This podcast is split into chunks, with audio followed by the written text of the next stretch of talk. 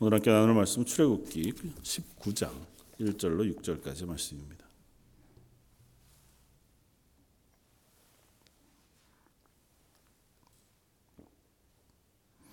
구약성경 출애굽기 십구 장 일 절로 육 절까지 말씀. 자였으면 한 목소리 같이 한번 봉독하겠습니다. 이스라엘 자손이 애굽 땅을 떠난 지 삼 개월이 되던 날 그들이 시내 광야에 이르니라. 그들이 르비딤을 떠나 시내 광야에 이르러 그 광야에 장막을 치되 이스라엘이 거기 산 앞에 장막을 치니라. 모세가 하나님 앞에 올라가니 여호와께서 산에서 그를 불러 말씀하시되 너는 이같이 야곱의 집에 말하고 이스라엘 자손들에게 말하라. 내가 애굽 사람에게 어떻게 행하였음과 내가 어떻게 독수리 날개로 너희를 업어 내게로 인도하였음을 너희가 보았느니라. 세계가 다 내게 속하였으니 너희가 내 말을 잘 듣고 내 언약을 지키면 너희는 모든 민족 중에서 내 소유가 되겠고 너희가 내게 대하여 제사장 나라가 되며 거룩한 백성이 되리라. 너는 이 말을 이스라엘 자손에게 전할지니라. 아멘. 어... 이스라엘에게 시내산은 어떤 의미일까 하고 하는 말씀을 오늘 한번 묵상해 보면 좋겠다 생각이 되어집니다. 하나님께서 오늘 본문에 보면 애굽을 떠난 지 삼 개월 만에 시내산에 도착했고 아마 이곳에서 이제 일 년 정도의 시간을 보내게 되어집니다. 그리고 이 시내산에서 일 년의 시간은 하나님께서 이미 출애굽하게 하실 때에 어, 미리 계획하시고 말씀하셨던 것이기도 합니다. 그래서 하나님은 이스라엘 백성을 시내산으로 인도하셨고 시내산에서 일 년여 시간을 보내게 하시면서 하나님의 백성으로 어, 만들어 가시고 언약하시는 장면을 보여줍니다.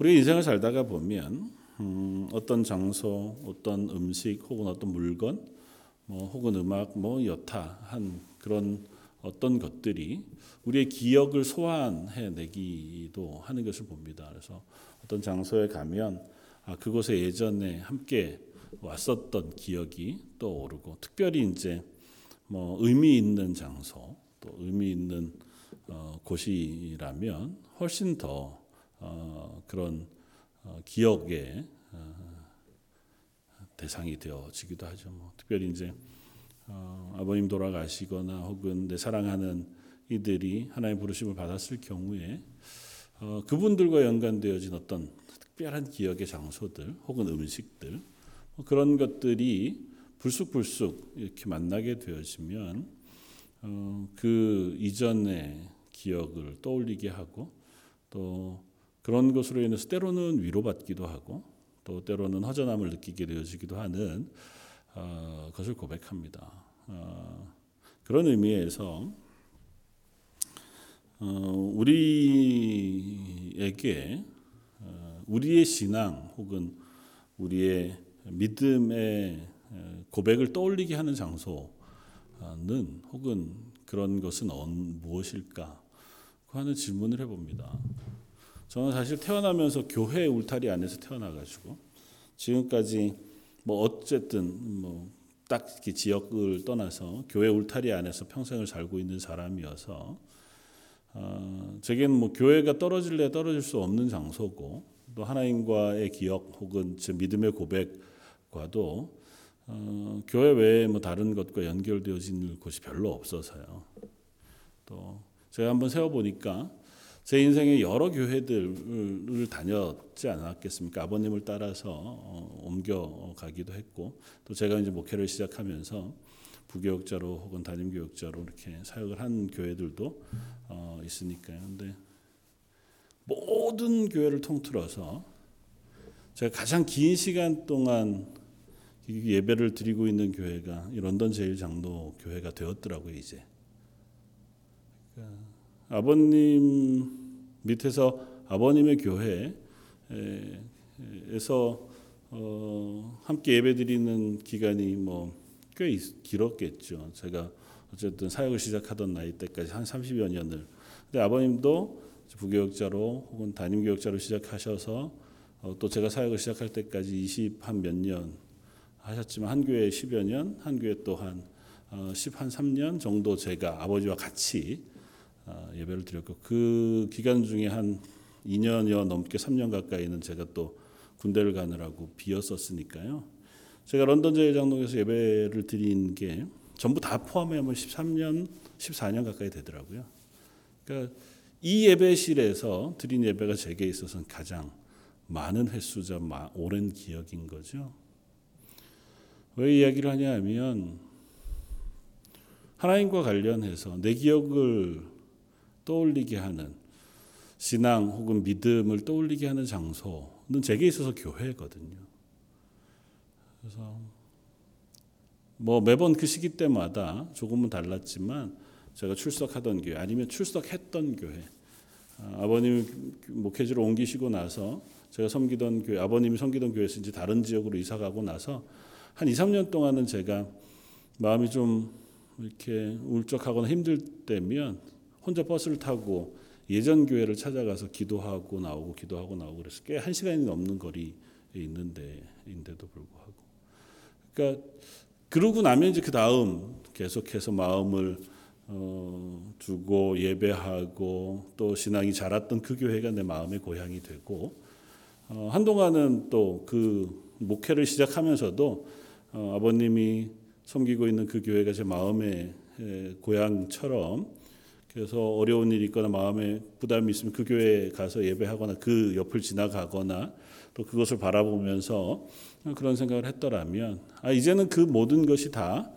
아, 지나가고 이제는 음, 내 속에 무슨 고민 혹은 문제 아니면 어, 기도할 것들이 있으면 이제 이 장소로 오게 되는 것 같아요.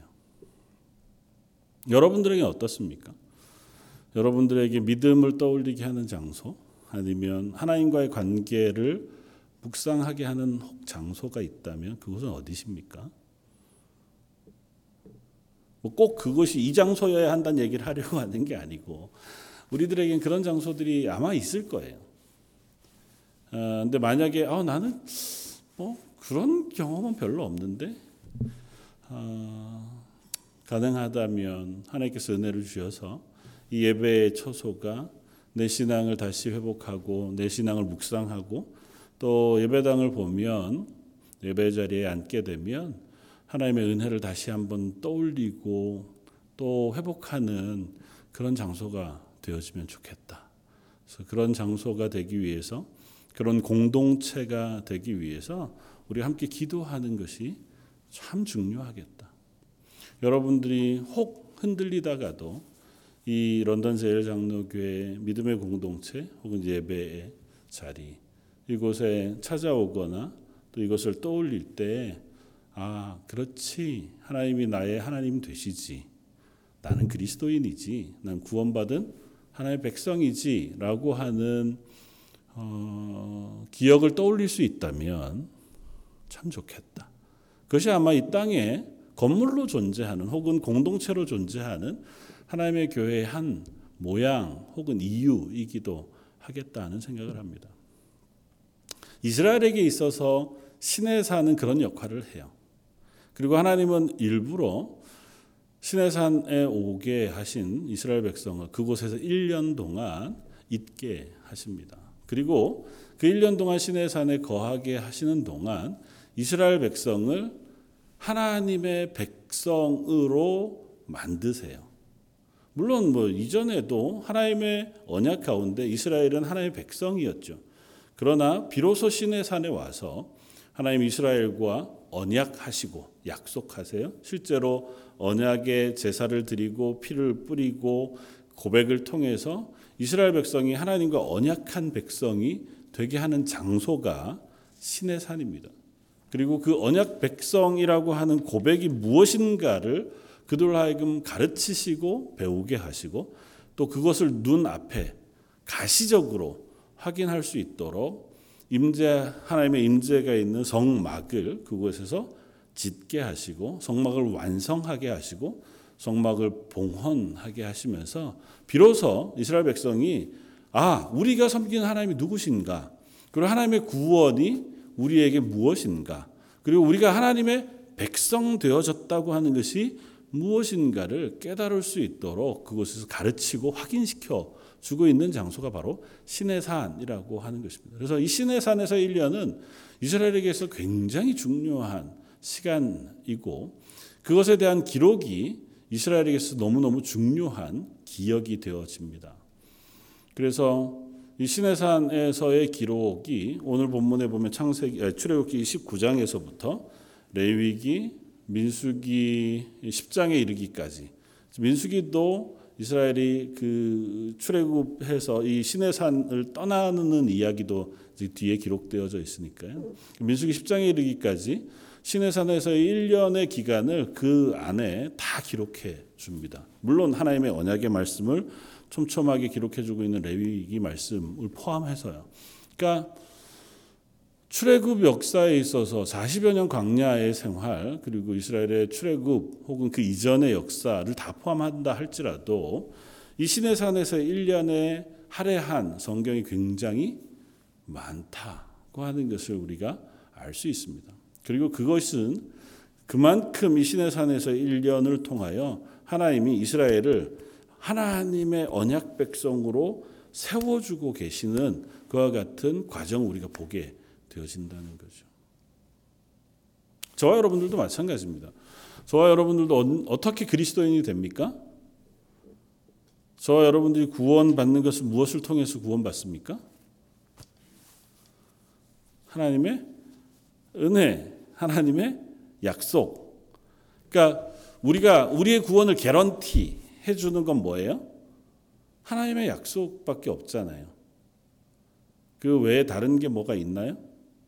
예수 그리스도의 십자가, 그 죄사함을 우리가 믿고 고백하면 너와 내 집이 구원을 얻을 것이다, 내가 구원을 받을 것이다 고 하는 하나님의 말씀, 그 약속을 근거로 내가 하나님의 구원을 받았습니다, 우린 그렇게 고백하잖아요. 그 외에 그걸 개런티 해줄 만한 증거들은 뭐 가지고 계신 게 있나요? 그런 건 없습니다.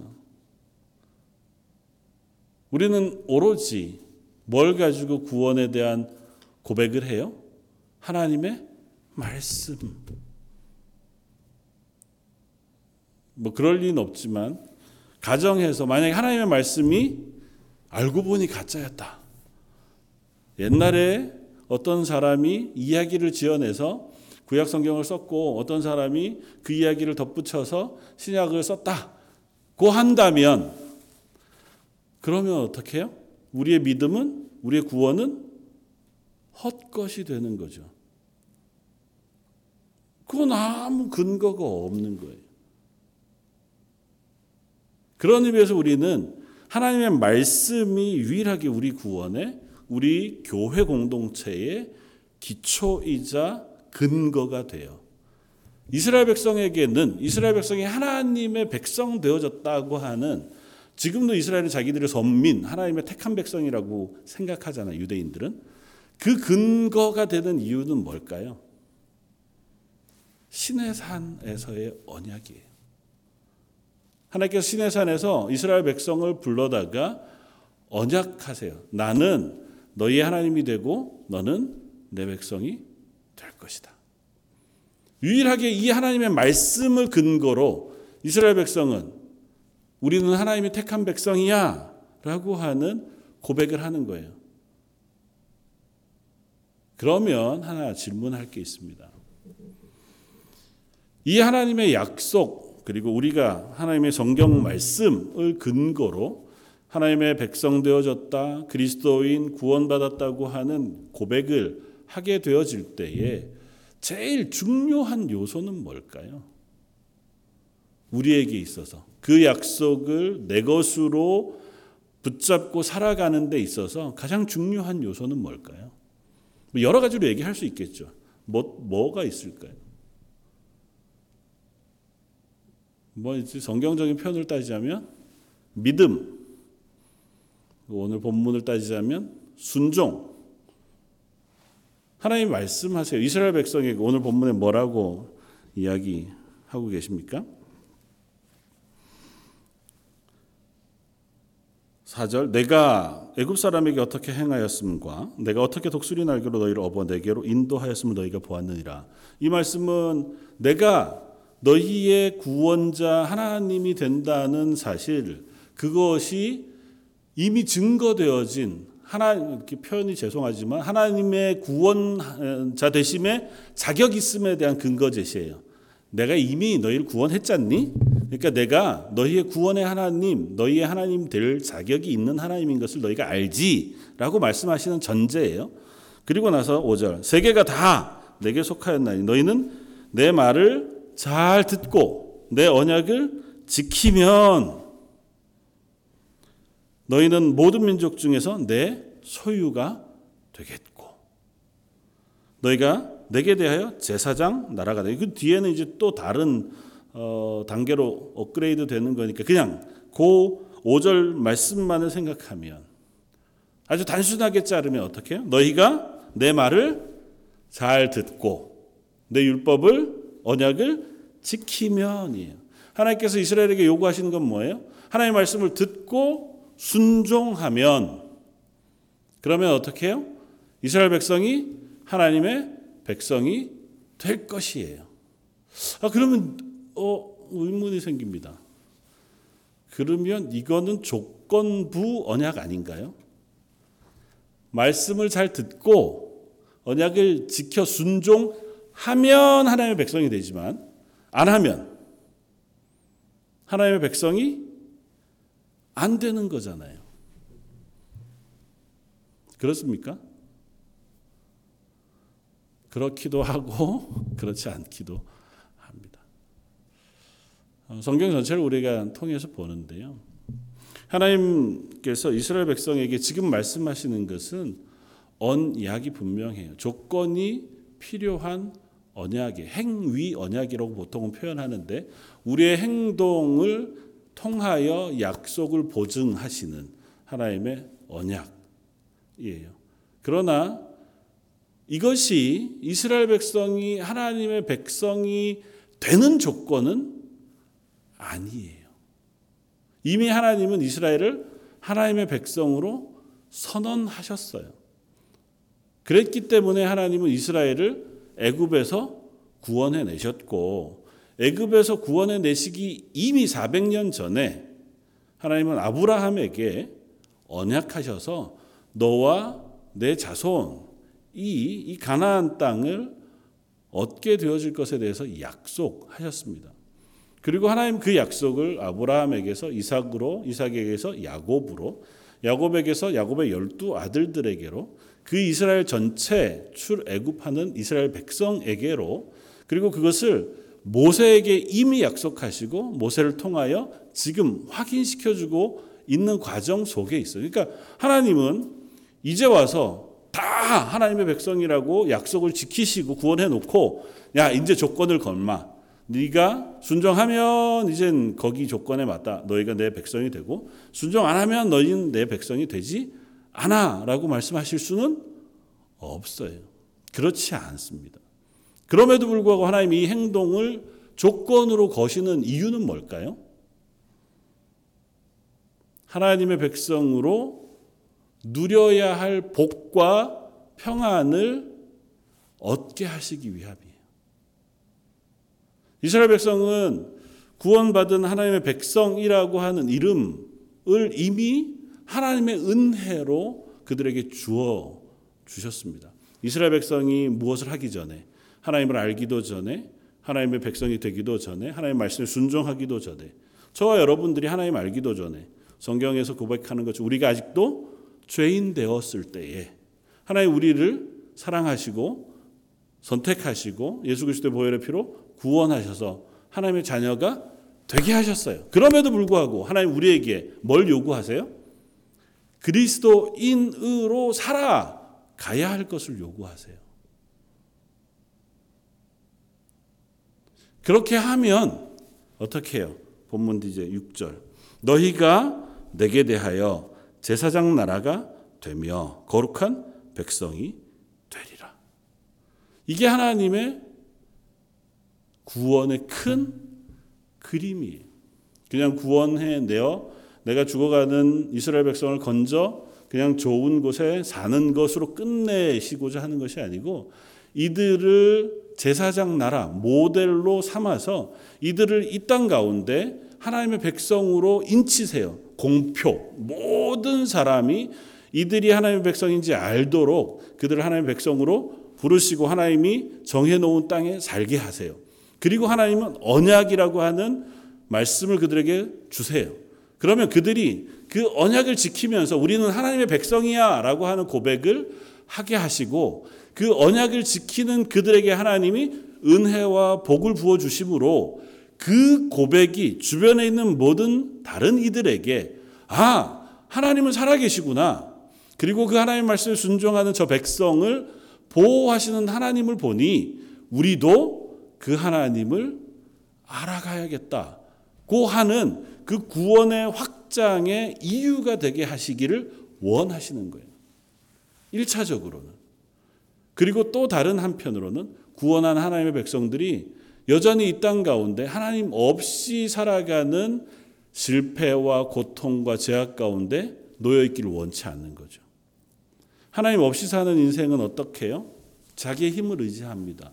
그래서 약육, 강식, 또 내가 얼마든지 내 욕심을 부려서 때로는 범죄하더라도 남들을 속이더라도 그것이 잘 들키지만 않으면 부자가 되는 세상이에요. 세상은 그런 것들을 통해서 뭐 물론 성실히 일해서 부자가 되기도 하고 또 건강하게 살아가기도 하지만, 기본적으로 세상은 어때요? 자기가 애써서 무엇인가를 얻어야 되는 그런 삶을 살아갑니다. 그런데 하나님의 백성은 하나님이 베푸시는 은혜에 따라 이 땅을 살아갑니다. 그런데 만약에 하나님의 백성이 됐어요, 이스라엘이. 그런데도 불구하고 하나님은 잊어먹고 자기의 생각대로, 이전에 살던 방식대로, 출애굽기의 내용을 따르면 애굽에서 살았던 기억처럼 그들이 살려고 하면 어떻게 해요? 그들이 노력해서 무엇인가를 획득해야 돼요.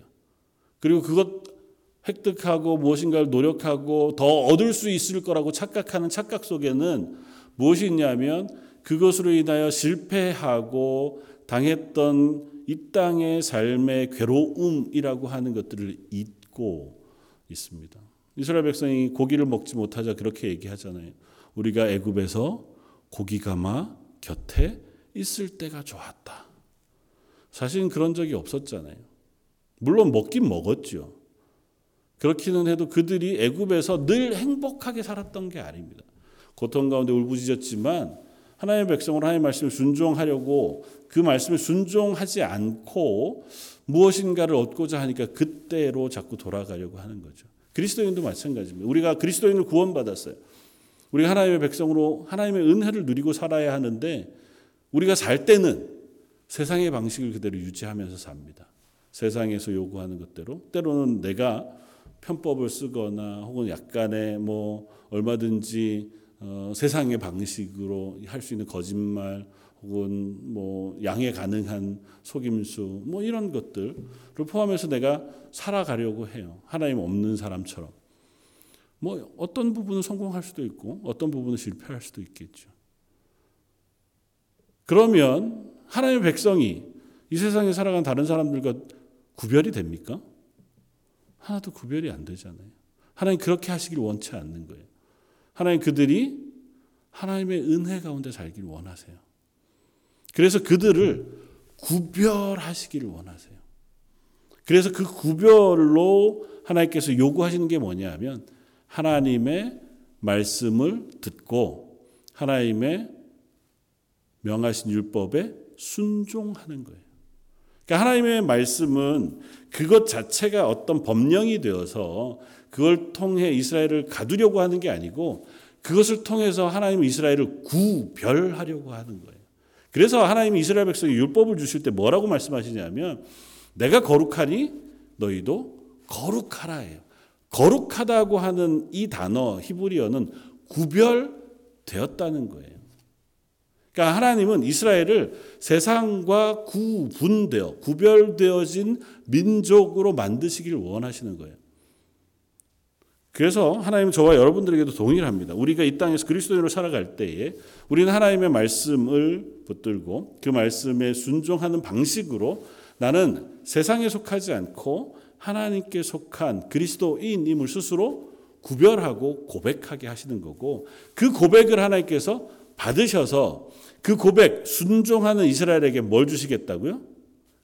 복을 주시겠다고요. 그들에게 은혜를 베푸시겠다고요. 그것에 집대성이 되어진 말씀이 신명기 말씀이잖아요. 너희가 내 말을 지켜 행하면 너희에게 내가 복을 줄 것이다. 너희가 나가도 너희가 들어와도 너희가 행하는 모든 것에 너희가 키우는 양떼와 너희가 먹는 음식과 떡반죽 그릇까지 하나님께서 복을 주실 것이다. 그것은 세상이 복받는 방식 혹은 성공하는 방식대로 살아서 얻게 되어지는 게 아니에요. 완전히 구별되어진 방식이에요. 세상에서 보면 야 저렇게 해가지고 잘 살 수 있어?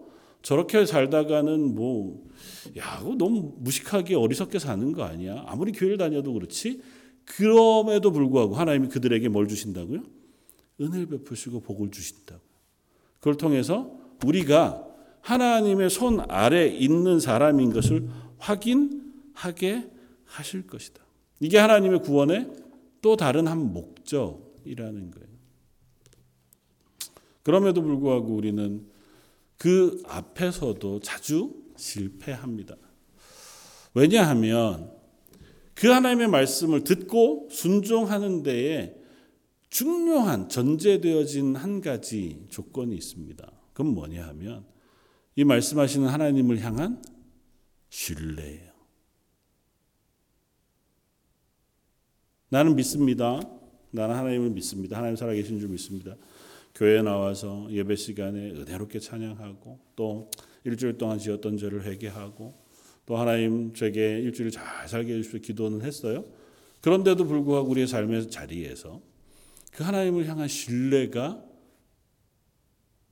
없으면, 아니면 신뢰가 매 순간 우리 속에서 확인되지 않으면 우리는 살 때 어떻게 산다고요? 하나님 말씀에 순종하는 방식으로 살게 되지 않아요. 내가 생각하기에 괜찮은 방식으로 살게 돼요. 내가 생각하기에 이 정도쯤은 괜찮아. 내가 생각하기에 이게 그리스도인으로 뭐 현대를 살아가는 그리스도인은 어쩔 수 없는 방식이지. 내가 생각하기에 내가 생각하기에 내가 생각하기에. 사실은 우리가 제일 많이 하는 말 중에 하나가 그거죠. 저를 보아도 그래요. 내가 생각하기에 이건 이런 것 같아. 저건 저런 것 같아. 하나님의 백성이 사는 방식은 어떻게 해요? 하나님의 말씀에는 하나님 말씀에는 이게 우리의 기준이 돼야 되고 그 말씀이 우리의 기준이 되는 유일한 아니면 가장 중요한 근거는 그 하나님을 신뢰하는 거예요. 하나님의 살아계심을 신뢰하고 그 하나님의 말씀을 신뢰하는 거예요. 특별히 내가 이 말씀을 순종할 때에 순종하는 나의 순종을 하나님이 기뻐 받으시고 또 하나님이 약속하신 복을 내게 주실 것을 신뢰하는 거예요. 언제? 나도. 난 신뢰하고 순종한 것 같은데 왜 결과가 기대한 거랑 다르지? 그 순간에도 여전히 나는 하나님의 말씀을 신뢰하고 있느냐예요. 우리는 되게 급한 사람이거든요. 반응이 빨라요. 내가 했으면 바로바로 바로 무슨 결과가 딱딱 떨어지는 것을 기대해요. 근데 그러면 큰일 나요. 늘 생각하지만 하나님 우리가 말하고 생각하고 반응하는 그대로 딱딱 그때 그때 즉각적으로 반응하시면 예전에 다 우리는 죽었다니까요. 예전에 우리는 어디가 잘리거나 뭐 망가지거나 아니면 정말 정상적인 삶을 살아가지 못할 만큼 추악한 모습을 다 드러낼 수밖에 없는 존재일 뿐이에요. 하나님 오래 참으시니까 그나마 기다려 주시는 거죠. 만약에 내가 그동안 은밀히 짓고 생각한 범죄들이 하나님 보시기에 그때그때 다 드러내시기로 작정하시고 다 심판하시기로 작정하시면 저희가 어떻게 그리스도인으로 살기, 살겠어요? 그런 건 생각하지 않죠. 뭐만 생각해요? 백 개 중에 하나. 난 그래도 어려운 중에 하나의 말씀에 순종했는데. 그러면 바로 보상이 있어야지. 그것도 어떤 보상이요? 세상에서 내가 기대하는 세상적인 방식의 보상. 노골적으로 얘기해서 부자가 되든지 자식이 좋은 데 가든지 뭔가 이런 손에 잡힐 무슨 하나님 복을 주셔야, 아 그래야 예수 믿는, 아니 죄송합니다 표현이, 예수님을 잘 믿는 무슨 즐거움이 있지, 재미가 있지. 어 이건 열심히 순종해도 봉사해도 말씀을 순종한다고 나를 정말 애써 순종시키는데도 어제도 오늘도 내일도 여전히 나는 어, 힘들어. 그러니까 하나님, 그러니까 제가 하나님의 말씀을 순종하기 어렵습니다. 우리가 그렇게 어리석게 고백하는 거죠. 그럼에도 불구하고 하나님은 이 언약을 이스라엘에게 하게 하세요. 그리고 그 언약을 하게 하시는 하나님은 아십니다. 이스라엘이 이 언약을 지키지 못할 거라는 사실을 아세요. 저와 여러분들을 하나님의 백성으로 부르셨습니다. 저와 여러분들을 그리스도인 되게 하시고 저에게 그리스도인이라고 하는 감당할 수 없는 이름을 주세요. 그리고 하나님이 약속하십니다. 내가 임마누엘로 너희와 함께 할 것이다. 너희는 세상 끝날까지 예수님의 뒤를 따르는 청지기로, 제자로 살아라. 성령의 열매를 맺는 그리스도인 되어라. 그러나 우리가 그 하나님의 말씀에 순종하지 못할 것을 하나님 아십니다. 그럼에도 불구하고 하나님 그 언약을 하게 하시고 그 언약에 실패한 이스라엘을 다시 예수 그리스도의 십자가의 구원의 방식을 통하여 하나님의 것으로 여전히 회복시키시는 은혜의 계획을 우리들에게 보여주고 계세요. 이스라엘은 이 약속을 따라 하나님의 백성이 되었지만 결국은 그 약속에 실패함으로 하나님은 그 약속에 실패한 이스라엘을 다시 예수 그리스도의 십자가로 건져내시고 그 구원을 이스라엘에게 머물게 하지 않으시고 온 세상 모든 민족에게로 그 구원을 확장시켜 내십니다. 여전히 저와 여러분들도 하나님의 백성으로 부르심을 받아요. 그리고 완전한 순종, 완전한 그리스도인의 고백을 다 드러내지 못할지라도 우리에게 여전히 하나님 말씀하십니다. 그래도 내가 너희를 향한 구원과 은혜를 그치지 않을 것이다. 그러므로 너희가 이 땅에 살아가는 동안 애써 하나님 말씀에 순종하고 하나님 말씀을 신뢰하며 하나님의 은혜를 구하는 자리에 섬으로 하나님의 교회가 되어라. 하나님의 백성이 되어라. 하나님의 백성이 그래서 증명해내는 건 어떻게 보면 그렇게 아주 딱 잘라서 얘기하면 좀 너무 단순화시키는 것이긴 하지만 실패함으로 하나님의 은혜를 증명하는 거예요. 내가 내 힘으로 하나님의 백성답게 살지 못하는 실패, 그럼에도 불구하고 그 실패의 자리까지 찾아오시는 하나님의 은혜를 내 삶이 증명해내는 것이 이 땅의 그리스도인의 삶에 어쩌면 유일한 모습인지 몰라요.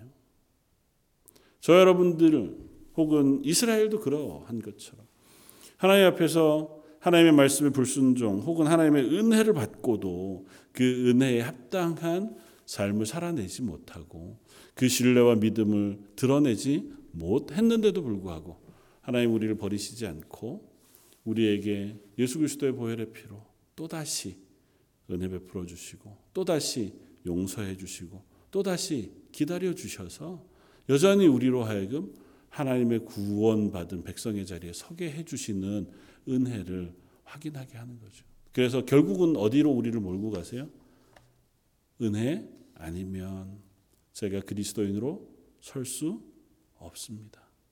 하나님의 은혜가 아니었다면 제가 하나님의 사람으로 하나님의 교회로 도무지 있을 수 없었습니다. 제가 그리스도인으로 산 것도 이 땅에서 하나님의 구원받은 그리스도인으로 살아낼 수 있었던 것도 결국은 다 하나님의 은혜 외에는 없습니다. 저와 여러분들이 결국은 그 자리를 향해 나아가는 것인 줄 압니다. 물론 그 자리에 나아가는 동안 좀 천차만별 우리의 모습이 각자의 걸음을 걷겠죠. 비교해 볼 때 좀 더 믿음 있는 사람처럼 보이기도 하고 좀 더 신뢰, 하나님을 신뢰하는, 그래서 하나님의 은혜 가운데 더 경건한 사람처럼 보이기도 하고, 또 그렇지 않는데도 불구하고 괜히 복받은 사람처럼 보여서 시기 나기도 할 만한 뭐 각자의 모양을 가지고 이제 우리의 삶을 믿음으로 살아갈 겁니다. 그러나 결국은 그 사람들이 통틀어서 드러내고자 하는 것은 하나님의 은혜가 우리를 구원하셨고, 하나님의 은혜가 우리를 용서하셨고, 하나님의 은혜가 우리를 하나님 나라까지 인도해 가고 계시다고 하는 고백이자 또 그 사실인 줄 압니다. 성경이 이스라엘을 통해서 끊임없이 상기시켜주는 것은 그것입니다. 이스라엘 백성이 시내산에서 일 년을 거하면서 계속해서 확인하는 건 그거예요. 아, 우리는 하나님의 택함받은 언약 백성이다. 그러므로 그 언약 백성으로 우리는 다른 민족과 구별되어야 한다. 그리고 눈앞에 임재해 계시는 그 하나님을 두려움으로, 감사함으로, 기쁨으로 예배하는 민족이 되어야 한다. 그래야만 그들이 가나안 땅에 들어가서 잠시라도 혹 실패하지 않고 하나님의 백성다움, 정체성을 드러낼 수 있는 사람들 되어질 거예요. 물론 그도 실패할 수 있지만, 그럼에도 불구하고 하나님은 그렇게 그들을 구별해내시고 그렇게 저와 여러분들을 구별하셔서 그리스도인 삼으신 줄 믿습니다. 그렇게 구별하여 저희 하나님의 교회 삼으신 줄 믿습니다.